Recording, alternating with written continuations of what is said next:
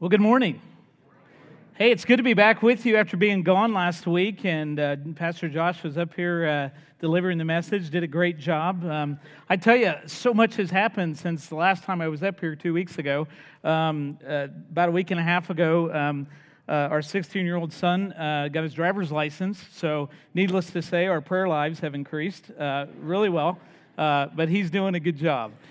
he's giving me a look right now. And, and if you didn't hear, our oldest daughter, Samantha, got engaged uh, a little over a week ago, which is really exciting, but daddy is working through that right now. Um, and then we actually sent Samantha this morning. Susan took her to Indy this morning at about 3 o'clock, and she's on her way to Zambia right now for a mission slash educational trip uh, with her school. Uh, it's going to be in Zambia for about 16 days, so appreciate your prayers for her. And then last week, um, with a crew of five others from ECOB and about a, another dozen others from el- elsewhere, uh, I was in Detroit. And uh, we were there with uh, a part of Brethren Disaster Ministries. In fact, this is our crew from uh, ECOB Jim Shank, Tom Welch, uh, who is possibly the funniest man alive that I never knew, and um, myself, and then the Yellow Sisters in the front, um, Paula and Janine, uh, and then Barb Stonecash, of course, on her 61st trip. And so it was great to share the week with them and so many others. Uh, we served the people of Detroit as we went into basements that were affected by flooding uh, back in 2014 and helped uh, rebuild uh, and, and renovate those basements. And I'll be sharing a little bit more about that. But thank you for those who prayed for us and those who continue to give to BDM. Um, I encourage you to make time uh, to to, to go and be a part of one of these trips. Uh, it's important to, to not only be the hands and feet of Christ, but also allow Him to use you in other ways and teach you, and that He did this week. So it's been a busy couple weeks. It's good to be back up here. Last week, Pastor Josh, as we uh, shared with us as we continue to move through the story, um, uh, God's story, is uh, he kind of kind of grabbed the first part of this of moses' story and moses is being called to uh, step into this role of leader uh, and, and be um, an instrument for god as they uh, he sends him and aaron in to release the israelites from captivity in egypt. They had been there about 430 years most of those times most of those years in captivity and so today we're going to kind of take the next chapter of Moses' story, specifically looking at the Exodus from Egypt. It's an incredible story. If you've never read it, you'll find it in chapters around chapter 4 through uh, 14, 15 of the book of Exodus. And one of the themes, the primary theme of this uh, section of God's story is deliverance. Deliverance of not just a people, but deliverance of a people that he has set for redemption. And so, as we look at this today, I want us to kind of hone in on that and focus on this historical part of history that we see um, laid out in the book of Exodus in the Bible. If, if you're not aware, deliverance is simply defined as rescue or redemption. And what we are going to look at today and see is that this idea of deliverance was a very uh, significant concept in the life of those uh, in the Old Testament. The basic Old Testament concept is that a deliverer uh, is expressed in a Hebrew word uh, that is known as next of kin. And what it dealt with was that a close relative was responsible when someone was in distress and someone needed rescue to redeem from slavery, perhaps, or other things, is that the Old Testament concept was that the next of kin was to be the one who brought them out of that.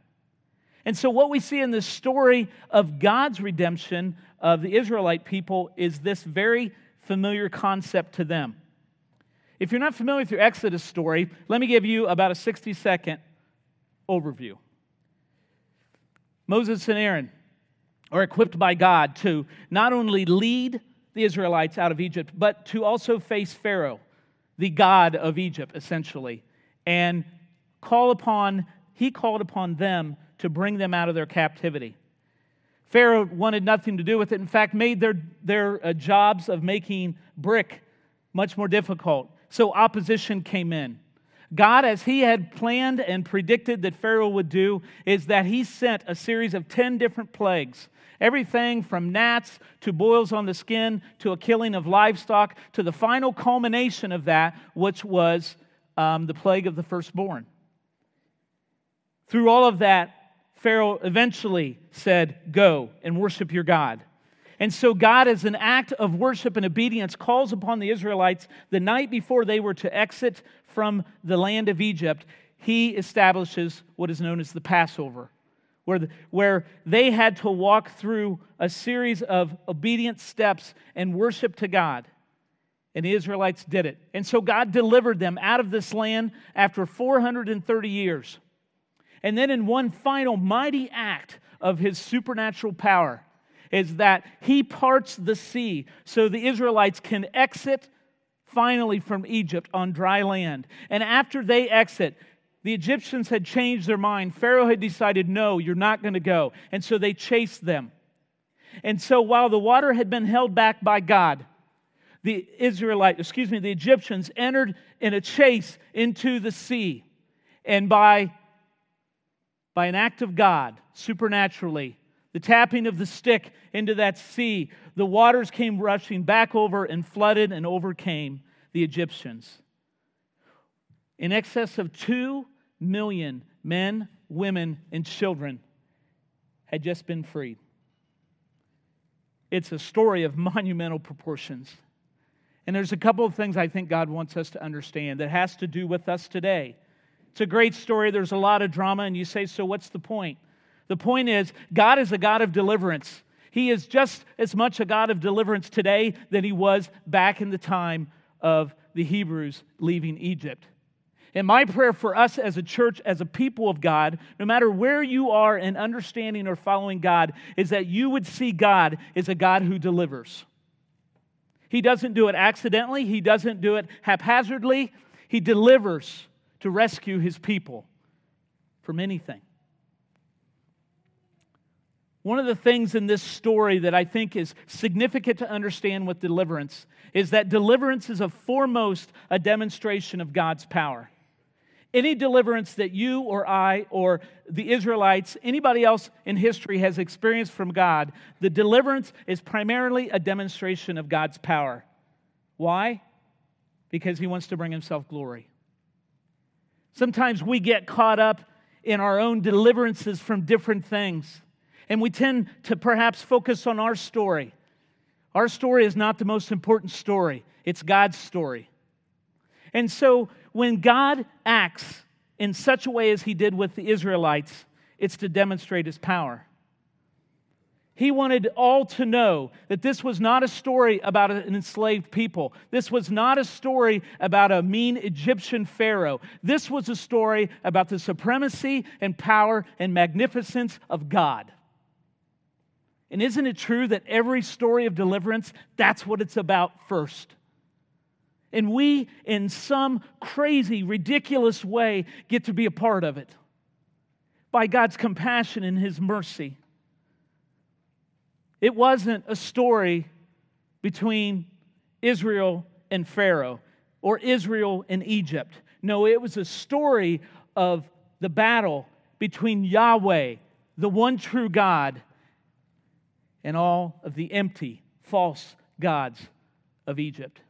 You see, in the land of Egypt, there were gods everywhere. There was the God of the uh, of sun. There was the God of the Nile. There was God of everything. In fact, Pharaoh was seen as a God, and he welcomed that. And so, whoever stepped into the role of Pharaoh, he was seen as a God. All the while, the one true God was pushed aside. That's why Pharaoh was so resistant. But what's fascinating about this story is that God, in every act along the way, demonstrated his power. Every step along the way, he sought to reveal himself. Not just, oh, look at me, I can do this.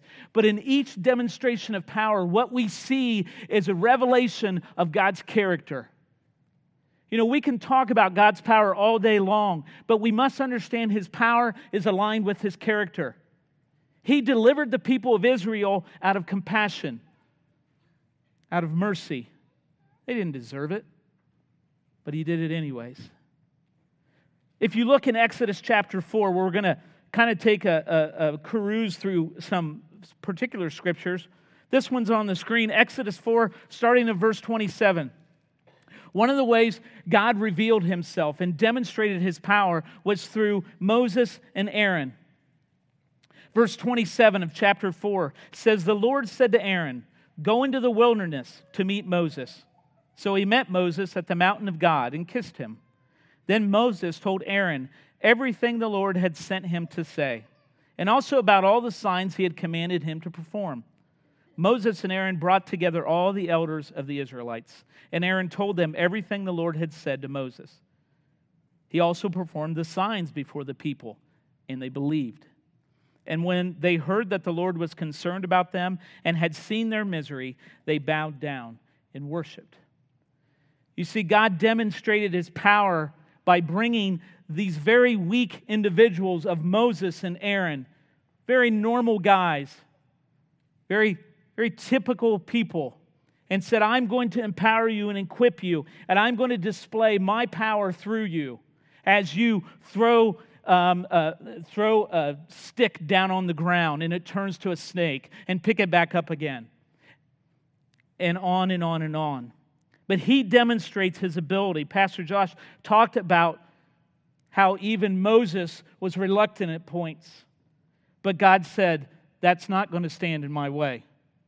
And so Moses and Aaron kind of get a preview of what is to come. If you doubt me, God says, then just watch. Because I want you to recognize that all of this is by my hand and by my glory, for my glory. And then come chapters 7 through 11, the plagues. These are, these are tremendous.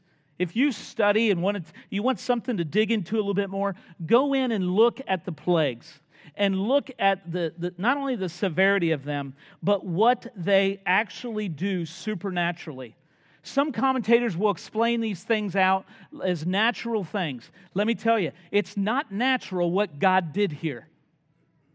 Because if you dig into them more, you realize it is only by the supernatural, all encompassing power of God that these things happened.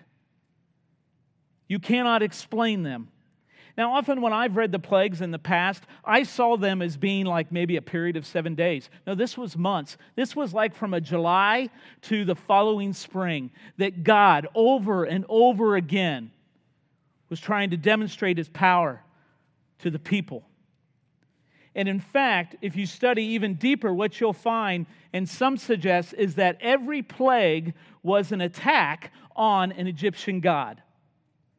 And so everyone was meticulously, specifically in its timing, in its detail, a supernatural act of God. We, we should do nothing but stand back in awe of God's power demonstrated in the plagues. That is the same power that God is able to demonstrate today in any way He chooses. We serve an Almighty God. And by one final culmination, crossing on dry land, holding back that sea, and there's all those explanations. Well, it was a time of the year that it wasn't flooding, this, blah, blah, blah. Baloney. Let's not be afraid to believe in a God who does supernatural things. Let's not try to explain it all. Some would call that being weak of mind. I call it faith. Faith in what God can do. You know, I think so often we want to diminish God's power and one of the ways we do that, somewhat unintentionally, is we talk about all the blessings that we receive. Now, God loves doing that. I believe it brings him great joy because it draws us to himself. But we cannot underestimate or diminish the power of God. In any deliverance, in any time God rescues from something, whether it's physical, whether it's emotional, whether it's spiritual, that is a supernatural, supernatural act of the mighty God. You see, there really is no other power besides God's power. Everything else is a it's just a small imitation of what God really does. But the reality of God's power, whether we experience it every day or not, is still there. I think as humans, particularly in our culture today, if we didn't experience God today, we tend to get nervous and think, well, maybe He's not God. Maybe He's absent. He's not absent. We've talked about that over the last few weeks. And His power is available, just as it was to the Israelites. Here's a picture of me and one of my new friends. This is Miss Shirley. Shirley lives in uh, Dearborn Heights area of Detroit, which is really just an outskirts of the city. She has a Detroit address. We're standing in her living room. She is 68 years old, retired LPN. First day we met her, we were working in her basement, and I went up and said, uh, Miss Shirley, uh, would you be okay if we ate your lunch that we packed, the lunch we packed, on your porch? You will not. You are going to come into my home and sit at my dining room table. That's where you're going to eat your lunch.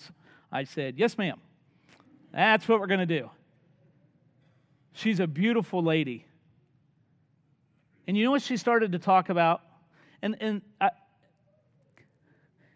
I don't think this is accidental. But we sat at the table and she began to share her story. She began to share about 16 years ago in her life, late 40s, early 50s, when God delivered her. And that's the word she used. She said, I am so grateful to God. He delivered me. First of all, He delivered me from alcohol. She said, I drank so much alcohol. She told the story specifically of reaching in and getting a Colt 45 out of her refrigerator, pulling out, drinking it down, and then grabbing the next one, saying, God, help me and she started it and she said she had to go out of the house because it made her sick to her stomach. She said, I've not had a drink since. God delivered me from alcohol. And then she went on to say, Smoking was an addiction for me. Smoking was something that controlled me, and I needed to get away from it. And she said, about a year later, almost to the day, God delivered me from that addiction of smoking. And I'm sitting here thinking, do you know what I'm preaching on this week? She didn't. She didn't know I was a pastor till the end of the week. And then, probably one of the most significant aspects of deliverance for her came from sexual promiscuity. She was quite ashamed of this. You could tell. And we weren't we were not priming the pump for anything. We're sitting here eating our cold meat sandwiches, and she is just testifying about the Lord. And she said, um, she said, I just, I, I, I messed around a lot in a lot of wrong ways. And she said, within a period of two years, though, the Lord delivered me from that. She said, I'm single today because of the addiction that I dealt with in sexual promiscuity. Now, she had a child. She had a child, never married. Her daughter died five years ago at the age, four years ago, excuse me, at the age of 45 from an aneurysm. So I went into her living room. I said, there was a picture. I said, Is this your daughter? She said, No, she's over here. So I walked around with her. She said, That's my girl right there. And you know what? She had so many reasons to complain about her daughter being taken this, that, whatever. And what she said more than anything is how good God is how wonderful God had been to her. She taught me so much about, about the fact that I need to be one, not just from a pulpit or a platform, but I need to be one that talks about God's power and His glory, and not just how it benefits me. Because, you know, we kind of tend to do that, don't we? We kind of take our story and think it's the only story. Now, I know God has met some of you very personally and has delivered you, but that is part of the story, and that is only secondary to the greater story of God. And it doesn't mean that you're not important, it doesn't mean that what He delivered you from was not significant. But you are one of many, and you are a sampling of what God wants to do in every single life. And sometimes when we just talk about our deliverance and focus on us, people miss the power of God. And some people, you've perhaps thought that yourself, I guess I'm just not blessed enough. I guess God just doesn't love me enough. I guess I just don't go to church enough. I don't do those religious things. While those are good things, that's not what brings God's deliverance to your life. In fact, I want to ask a couple questions as we pull things together. I want to ask a couple questions for us to think about that have to do with deliverance. Because every deliverance brings what I'd like to call a crisis of belief. Now, this is not my term. This is a term that I learned years ago in experiencing God by Henry Blackaby. I don't know that he was the one that coined this, but this is uh, the, the first place that I'd encountered this. When God delivers anyone from any situation or circumstance, he presents a series of crises of belief. A crisis of belief is simply when we reach a point at which we are faced to believe in something greater, greater about God than we ever have and that we have a choice to make, a choice to respond in faith. Because, church, it doesn't make sense most of the time. It doesn't make sense most of the time to believe in God. No matter what we've seen, no matter what we've heard, most of the time it doesn't make sense. That's what makes Him God. And a crisis of belief is that point where God is stretching us, God is pushing us, and saying to us, Are you going to believe this? Are you going to believe in who I am for this? Because I am God and you are not, God says. Look at me with, uh, look with me at um, Hebrews chapter 11, verse 6. This kind of, in, in my mind, kind of wraps up this crisis of belief concept. And without faith, it is impossible to please God because anyone who comes to him must believe that he exists and that he rewards those who earnestly seek him. That is not a one time thing, friends. That is not, I'm saved, it's all good. That is a significant point in our lives. But God wants us to see Him over and over and over again in greater ways. Because what does that do? That increases our faith, which brings Him more glory. Deliverance always is a pivotal point for us. And I just want to say this before I move forward. Every one of us sitting here today has to be delivered from something. Maybe it's discouragement. Maybe you just feel like you're fighting a battle that has just so discouraged you. And you're trying, and it's hard. Maybe it's that you do need delivered from an addiction like Miss Shirley.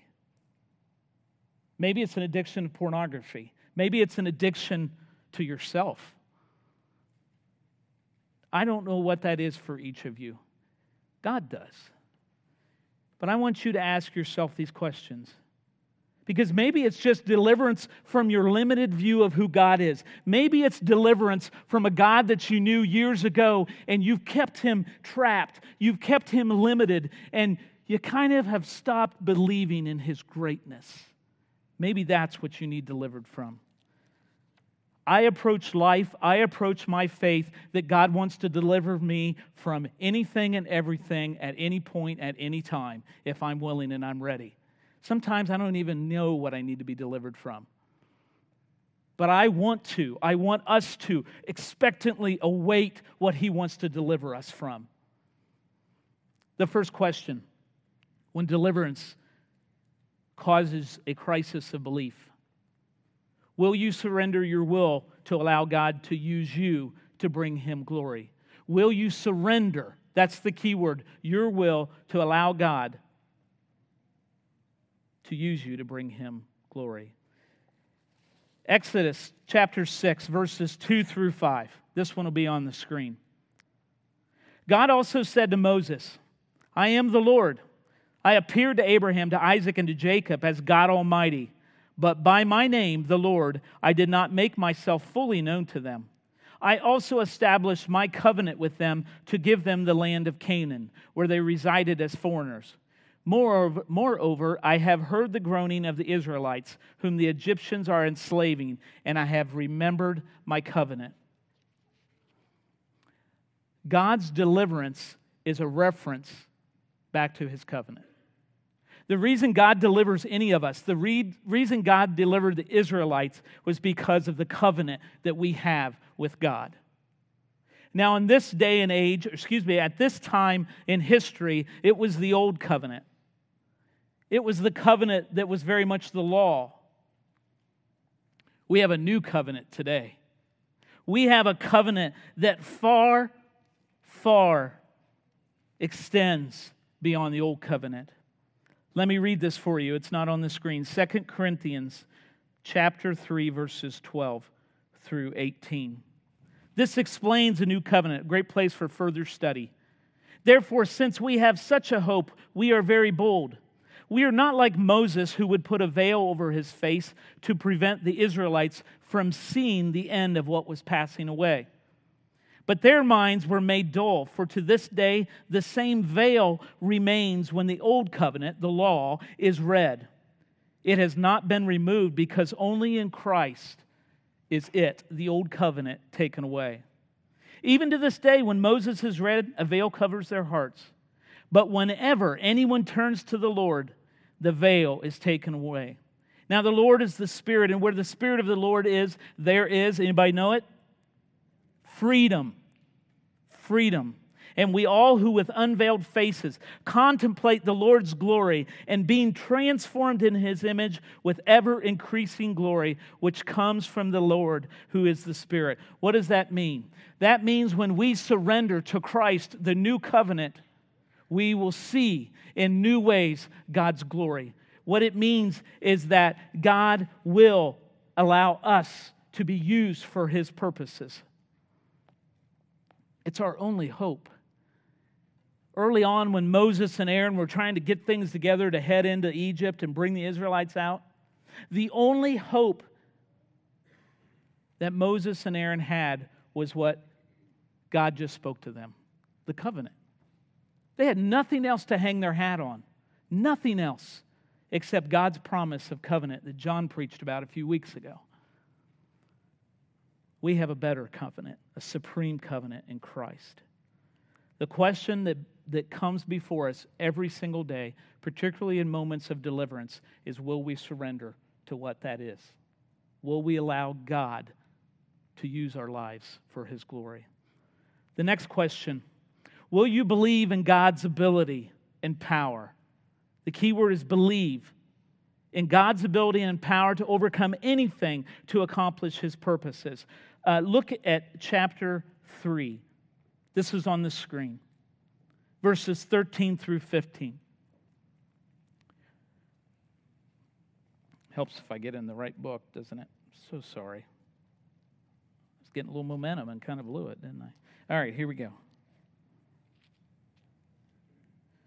chapter 3 of Exodus, verse 13. Moses said to God, Suppose I go to the Israelites and say to them, The God of your fathers has sent me to you, and they ask me, What is his name? Then what shall I tell them?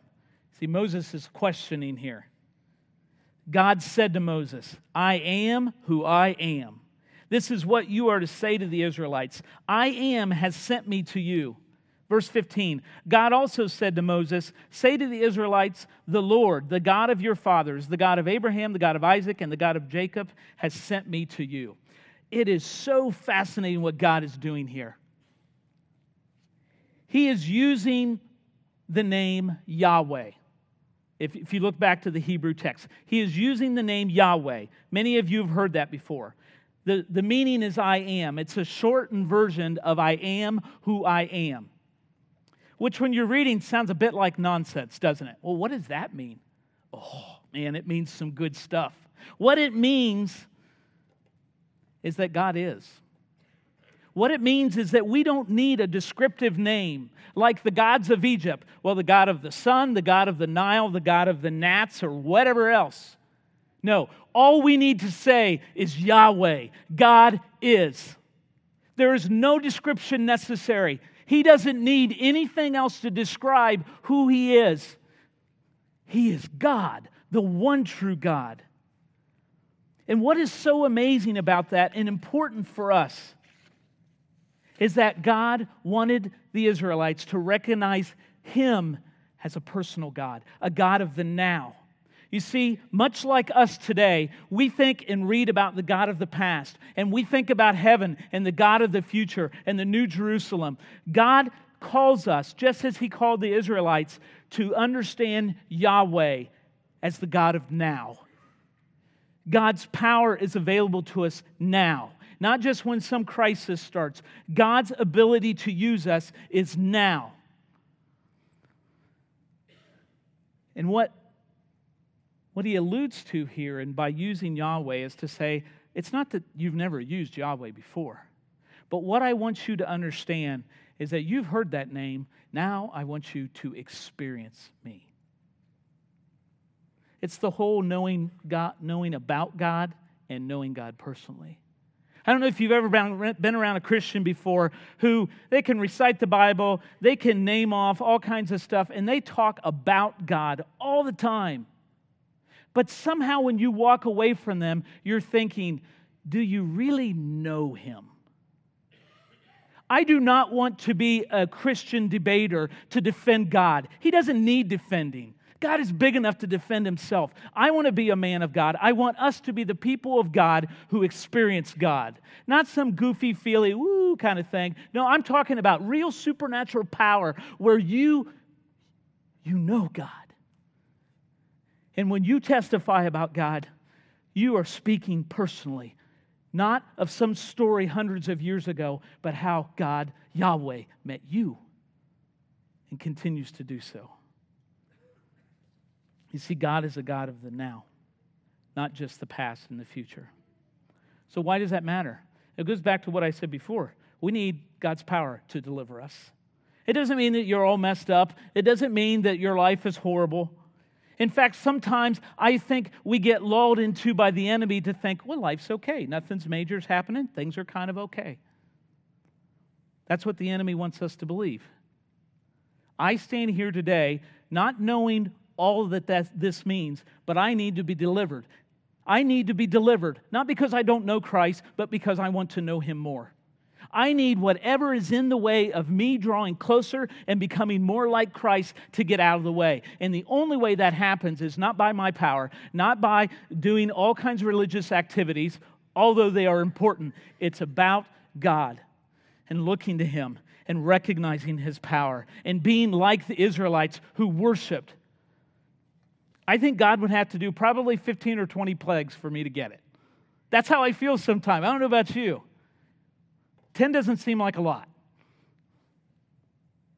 But the 10th one, let's talk about that. The next question Will you follow in obedience as a means of worship?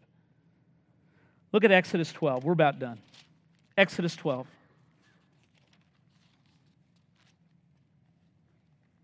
Verses 24 through 28. The Passover took place right before the last plague, and that's the plague of the firstborn, where God swept through Egypt and struck down the firstborn of every Egyptian, firstborn male. And what's fascinating about this is that every other plague the Israelites were exempt from, not this one. So God, in a whole new way, demonstrates his power and says, Israelites, I want you to obey me and I want you to worship me. And so here's what I want you to do. That's what the Passover is it's a step of faith, obedience, and worship. Verse 24 God says, Obey these instructions as a lasting ordinance for you and your descendants. When you enter the land that the Lord will give you as he promised, observe this ceremony. And when your children ask you, What does this ceremony mean to you?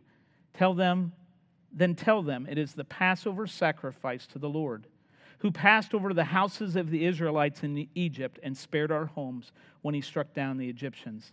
Then the people bowed down and worshiped. The Israelites did just what the Lord commanded Moses and Aaron. You see, they had a lamb, and this lamb, without defect, they had to select. And God gave very specific instructions uh, slaughter that lamb and take that blood and wipe it over the doorpost of your home. And that is not simply a sign for me to pass over you. What it is more than anything, it's a sign that you believe in my power. You believe that I am Yahweh of now. And so that's what they did. They applied that blood And those who didn't, they weren't protected. They lost their firstborn. But those who did, they saw the mighty hand of God. But each family had to act. Somebody could not do it for them. God wanted obedience. And that's why this question of crisis of belief, question on follow, is important. Sometimes we get to a point we've surrendered and, and we believe, but that step of faith is so hard. Believe in the power of God to deliver.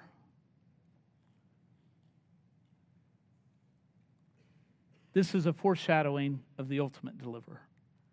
It's the foreshadowing of the one who went to the cross.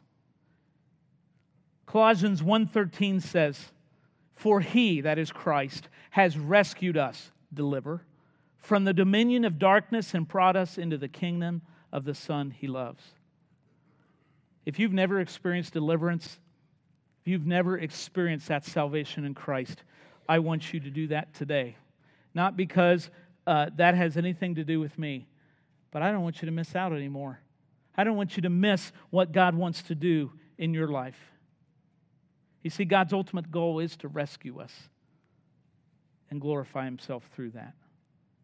The last question, and I think this is where a lot of us stand at times, is we, we are ready to receive the blessings of God, but then we don't talk about them, we don't share them. And so the last question is Will you proclaim his greatness before others?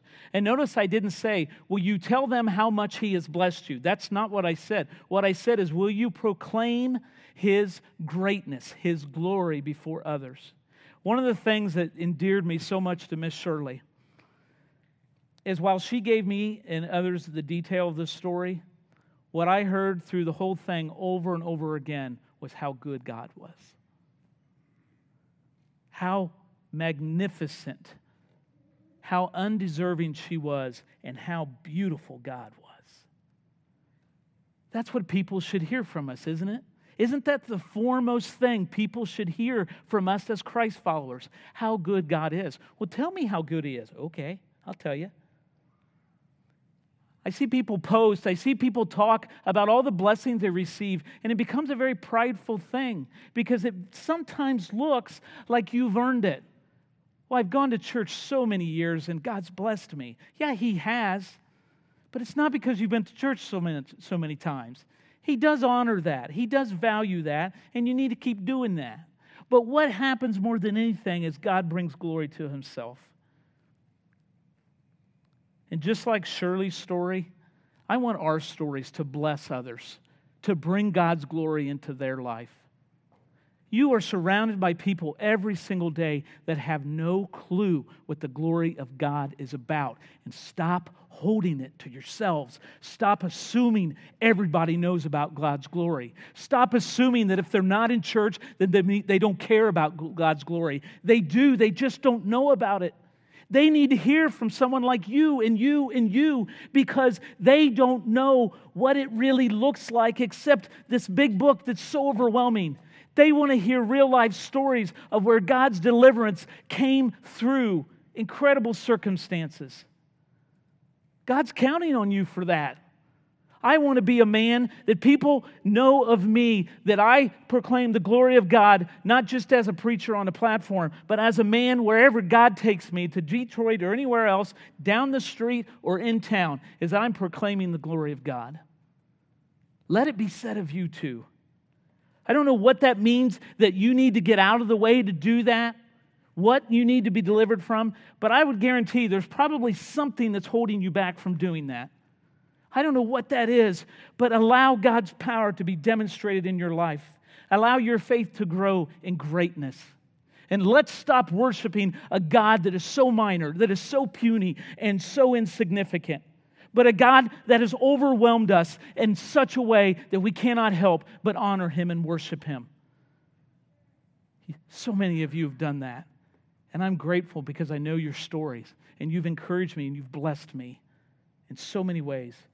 But you know what I want to do with that? Proclaim God's goodness.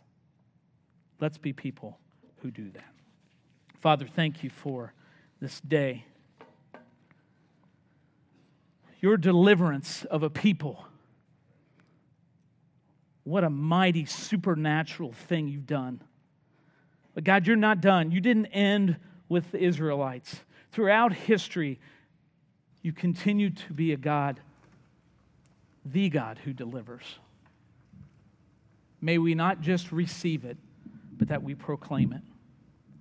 Lord, as we worship now, as we stand and, and sing praises, let it be a preparation for our hearts for when we walk out of this building, and that our praises will not just be in song, but they will be in testimony. They will be in every encounter as we talk about the greatness and mighty, wonderful glory of God. Be with us now as we worship, and more so as we walk out of this place. In Jesus' name, amen. Let's stand and worship.